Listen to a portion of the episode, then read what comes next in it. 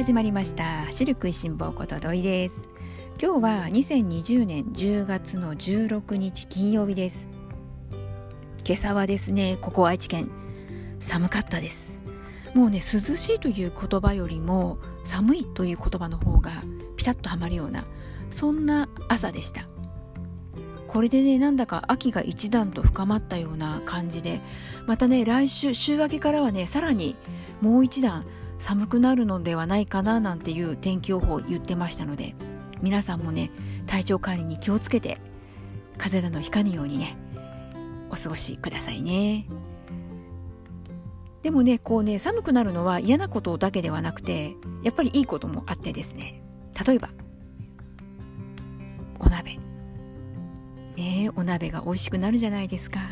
おでんも美味しいですよね。最近ねコンビニでやたらと私おでんが目につくようになってます。まだおでんは一度も、えー、家の方で作って食べたりはしていないんですけれどもちょっとねそろそろおでんもいいかななんて思ったりしています。皆さんの中ではねもうすでにお鍋今シーズンやったよなんていう方はお見えでしょうかね。お鍋はねほんとこう美味しいだけでなく作るのが簡単なんですよね。一言で言えば材料を切ってね煮込めばおしまい。ということなので。そしてお鍋はね何といっても締めの楽しみもあるじゃないですか。なのでね私お鍋大好きです。お鍋の中で一番好きなのは何だろうって聞かれたら本当困っちゃうんですけれどもあの例えばこう水炊きのようなああいうこうポン酢でね食べるようなあっさりとした食べ方のお鍋も好きですしあとポン酢ではなくて九州の博多のように福岡のね博多の水炊きのように柚子胡椒で食べるお鍋も好きですしキムチ鍋も好きですしあとそれからね、まあ、おでんもそうだしあとあの愛知県の方はですね赤味噌を、まあ、通常こうお味噌としては使っているんですけれどもこう赤味噌を使った土手煮っていうんですけれども、えー、ホルモンをですね赤味噌で大根だとかこんにゃくだとかそういったものと一緒に煮込む、まあ、そういったねお料理もあったりするんですけれどもそういった土手煮もちょっとこうね冬になるとお鍋ではないんですけれども、まあ、煮込み料理でして食べたくなるなと思うお料理の一つです。今日はね何の話をしようかと思っていたかというと皆さんの勝負飯ここぞという時の例えばマラソン大会大会の前日夜必ずこれを食べているなんていう食べ物ってありますか？私はですね食事に関して言うと特別ないんです実は。で特別なく逆にですね特別にしないようにしようというのが最近の私のマイブームになってますね。マラソンをね走り始めた本当にもうこう15年前っていうとこのカーボローディングをしなくちゃいけないっていうことで本当に今じゃ考えられないぐらい例えばパスタにご飯に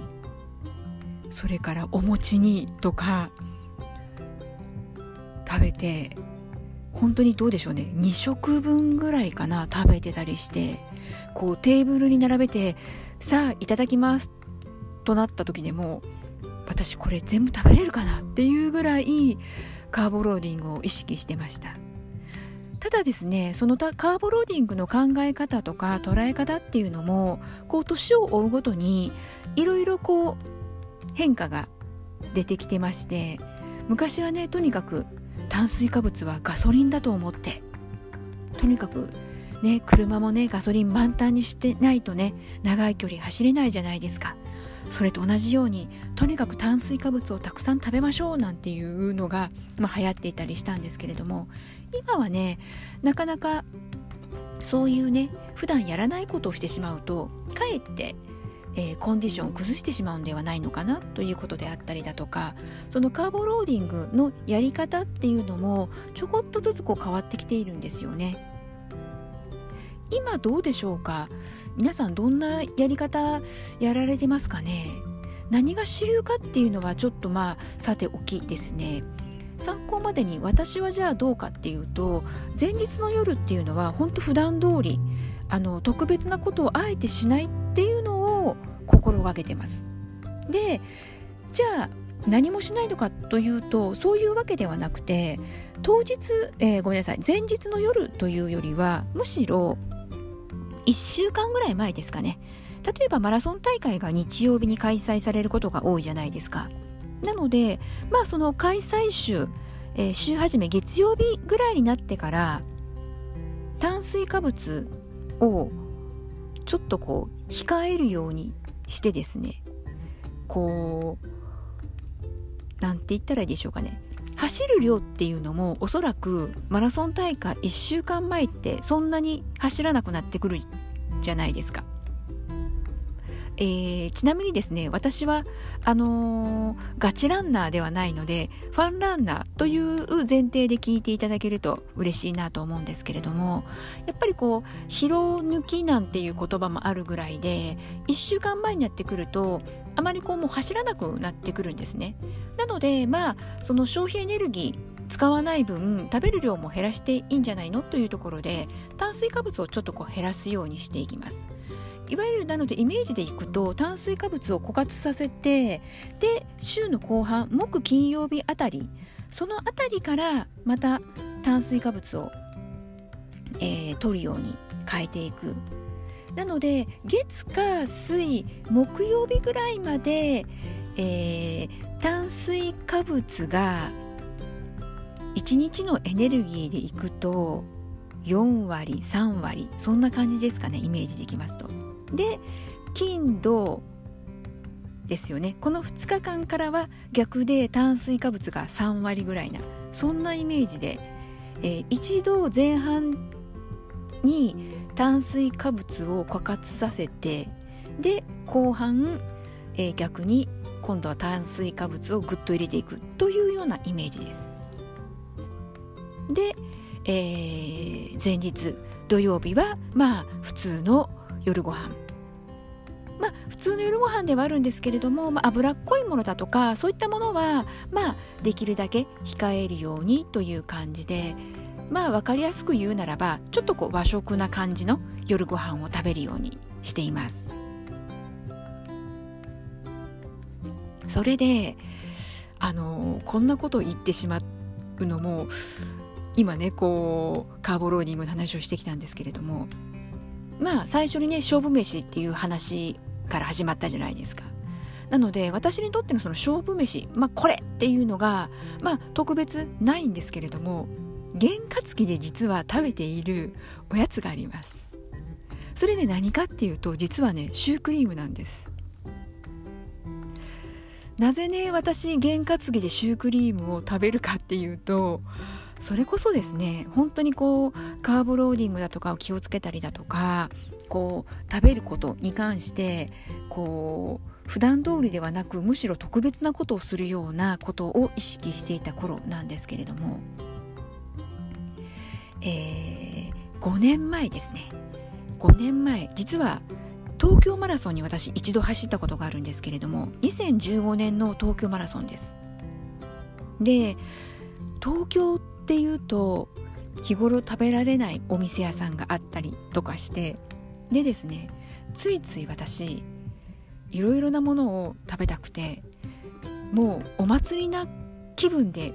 参加しようと思っていたのでとにかくもう楽しもう。せっかく東京マラソンにあたってもしかするともう最初で最後の東京マラソンかもしれない。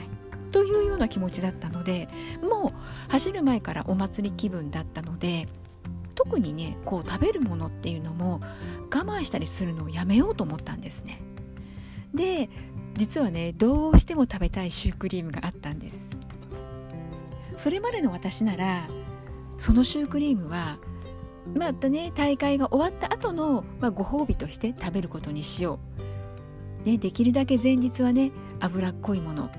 シュークリームといったらねバターや生クリームを使うじゃないですか。なので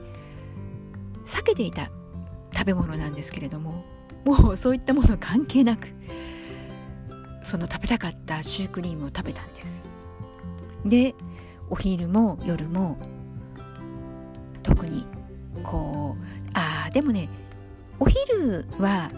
パスタにしました。まあその行きたかったお店屋さんでパスタとかパンとか食べました。で今までだったら食べていなかったようなそういったシュークリームとかも食べたし他にもおやついろいろ食べました。そしたらですねお祭り気分で参加したはずの東京マラソンなんですけれども当時私自己ベストが出たんです。それで自分でもびっくりでしたし走っている最中からこの今までのマラソン大会とは明らかに違うっていうこの体調の良さも感じたんですね。でまあそれがまあきっかけではあったんですけれどもあまりまあそもそも私はファンランナーなのでこうシビアにあまりこう考えすぎずにむしろ好きなようにリラックスして過ごした方がいい結果につながるんじゃないのかなこう緊張せずにねパフォーマンスがうまくこう発揮できる。マラソンもねどこかこうメンタルスポーツという要素もあるじゃないですか。なのでそれからですねその2015年初めて東京マラソンを走ってからまあそういう我慢せずに好きなものを食べてなんなら洋菓子のシュークリームを食べて自己ベスト出てしまったので。なのでなんとなく私の中ではシュークリームがその後からですねなんだかこう験担ぎ的な形で縁起がいい食べ物になっていてですね。それ以降私実はマラソン大会の前日にはシュークリームを食べるという習慣がつきました。で当日はえっ、ー、とですね私ねカステラを食べてます。だいたい会場に着いてからねカステラを食べているんですけれども。なのでまあ食べてもいいんですよっていうことであえて推奨はしないんですけれどもやっぱりこの食べ物を食べた、まあ、口に入れてから消化されるまでなんですけれどもやっぱり個々それぞれ体調の出方っていうのは違うのでなのでいろいろ試してみるのもいいんじゃないのかなって思います。なので私が今日ここで言いたいのはですねあまりナーバスに特にファンランナーの方はねナーバスに考えずにですねやっぱりこういかに自分がリラックスして緊張せずに不安なくスタートラインに立って本番の大会をね楽しむことができるのかなんていうところで取り組まれるといいのではないかなと思ってます。またね、えー、ファンランナーではなくガチでもうサブ3狙ってます。というようなこう本格的に日々こうトレーニングに励んでいらっしゃる方はやはり食べることっていうのも一つ戦略の一つ、ね、重要な部分でもあるかなと思うのでこうね好きなもの何でも食べて楽しんでというわけにはねいかない部分も出てくるかとは思うんですけれども。なので特にこう初めてフルマラソンを走るんだよということねそういう方は少なからず緊張もしてしまうと思うのでなのでそういう方はね特に不慣れなことはせずにリラックスして過ごしてほしいなと思います。あと今年なんですけれどもなかなかこう今ねコロナ禍でね思うようなこう大会に参加できなかったり大会も違う形になったりだとか、えー、フルマラソン走れなくてちょっと短い距離になってしまったりだとかこういろいろいつもとは違う過ごし方をされていらっしゃる方も多いかと思います。ましてやね大会がないというところもあるかと思うのであのこういう時こそチャンスと考えてですねまあ、例えばこれから秋から冬にかけてこうロング走も走りやすい時期になってくるかと思うので普段走らないような30キロ20キロというような長距離を走る時自分と食べ物の相性というのを確認する。例えばどういうものを食べるとこう例えばですけど走っている最中に腹痛を起こしてしまうのか、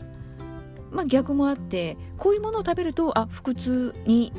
ね、なる確率が少ないぞというような何かこう安心材料にねつながるような食べ物の発見があるかもしれないですし今年はね本当にあのいい機会なのでいろいろとこうロング走をやられる時は大会の当日をあのシミュレーションしていただいてですねあのー、走る、ね、例えばじゃあ3時間前にこういったものを食べてたとか。でまあそのロングの走る予定の前日の夜ご飯ですよね。こう大会の前日の夜ご飯という想定のもといろいろねこんなものを食べたらどうかなというようなことで試してみたり。そんなね食べ物とこう自分の体の相性というのの確認にする？そんなね年にしても今年はいいんじゃないのかななんて私個人的には思ってまして。なので私今年はですねあのロング走をする予定の日は当日それから前日そのあたりいろいろね食べ物試してみようかななんて思ったりしてます。せっかくね皆さんね日々こうどうでしょう大体短い人ならば3ヶ月ぐらい長い人だと半年1年と前からトレーニングを積んでマラソン大会迎えるわけなのでそこでね食べ物の相性が悪くてパフォーマンスちゃんと発揮できなかったっていうね悔しい思いをしてしまうのも残念じゃないですか。なのでまあその自分との相性の良さっていうのを前もっていろいろ試しておくっていうのも